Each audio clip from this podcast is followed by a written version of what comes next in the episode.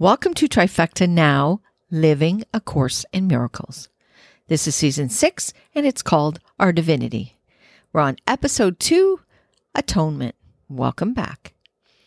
This series will talk about the major lessons that A Course in Miracles offers us.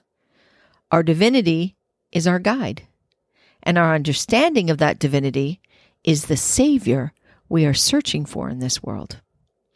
The second topic in this series is atonement. I stated before that this word means different things to different people.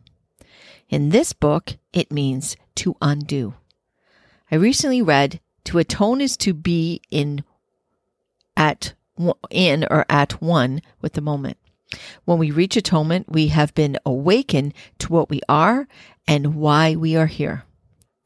When Jesus was baptized by John the Baptist, that is when he found atonement for himself. The Christ mind is a way of looking at this world through Christ's eyes and seeing it for what it truly is. That too is atonement. I believe the biggest error in the understanding and meaning of the atonement is to believe that it means to make amends or to pay for something you have done. Punishment and sacrifice were created in this world for the sole purpose of control. This world wants us to punish people for their errors, mistakes, and sins. This world wants retribution, an eye for an eye, and getting even. None of this is what God wants or does. It has been perceived as his doing or what he will do if he feels so compelled to. That is the God made by man, not the Father who loves us unconditionally. A Course in Miracles says, and I quote, "The atonement is the only defense that cannot be used destructively because it is not a device you made." The atonement principle was in effect long before the atonement began. The principle is love, and the atonement was an act of love, end quote. Like so many words written in this book, these ones almost sound like breaking a code. The best way to understand this is to know that some things we did not make and we cannot change or alter. The atonement is one of those things. It is changeless and it is a state of being. It is a state of mind that requires that we awaken and see our true existence and not as we see it now. It is not only a shift in perception, but a total change of our this world mindset. We have been programmed to live and learn in a completely opposite way to what we are. I know the word program has people thinking of conspiracies and made up stories. If you read what Christ told his disciples and some of the most famous words written in Scripture, the message is there too.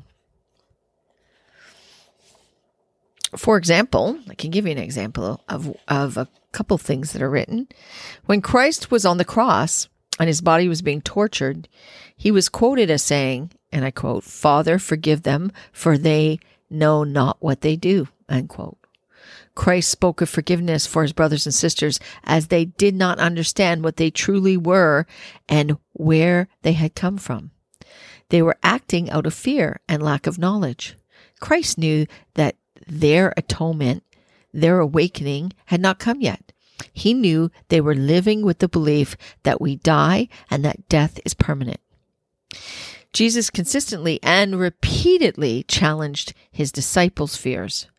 The Bible tells story after story about Jesus calling on his disciples and followers to have faith in their Father. He asked them to believe that a higher power is at work and that they have nothing to fear. Another great example is when Peter was in the boat, and upon seeing Jesus walk on water, he called out to him and asked if he could join him. Christ said, "Of course, come, Peter."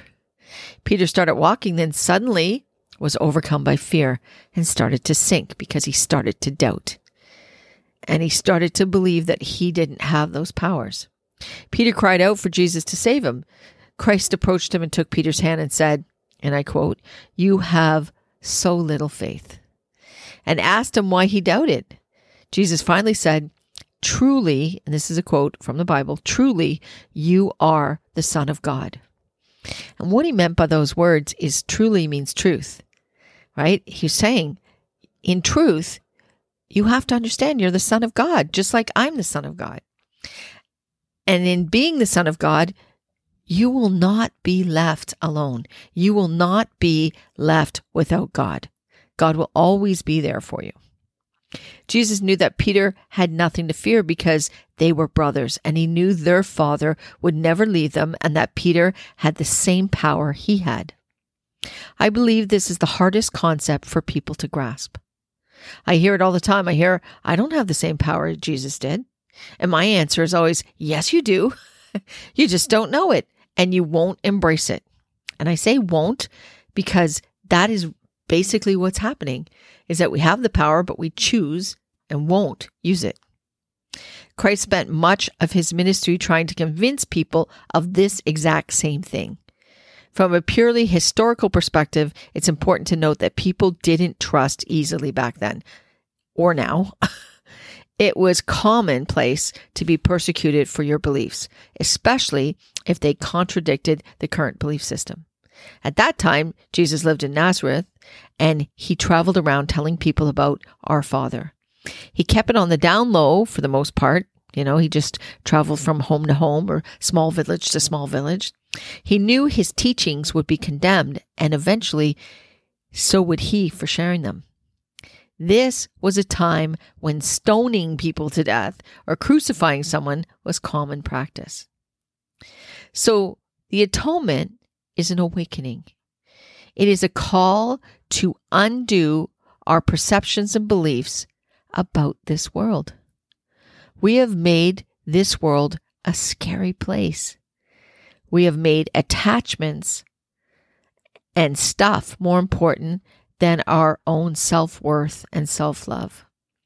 We have lost our way and forgotten who created us. We have forgotten that we too are creators, that we are co-creators with God. But we cannot create as long as we don't understand what we are. We can make a lot of things, and we have made a big mess of this world. But we're not creating until we're in touch with our true self, with the essence and the spirit that we are.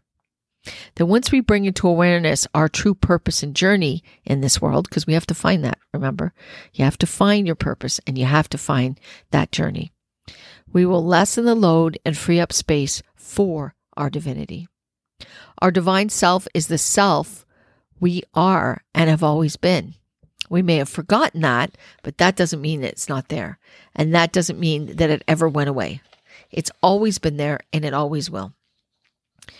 To reach atonement, we need to start with an inside journey. We need to explore ourselves and our attachments. We need to consider what makes us happy and joyful and what doesn't.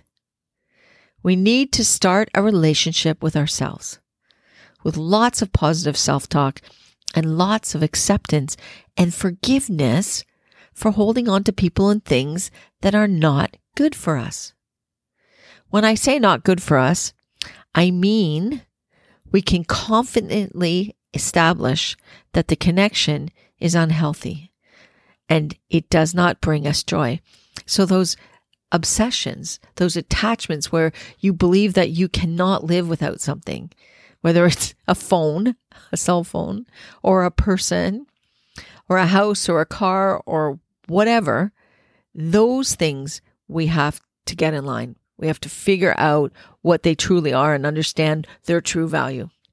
Once we start to clear the deck, so to speak, of the negativity and the negative self-talk and judgmental talk of others, because we're really bad at that, we need to stop judging other people. We will then be ready to extend our love outwards to others. Because what it is people have to understand is that you first have to have love inside. It's an inside job. You have to have the love of God inside. And once the love of God is inside you, you extend that out. So it's never about getting, it's all about giving. The journey is towards the light.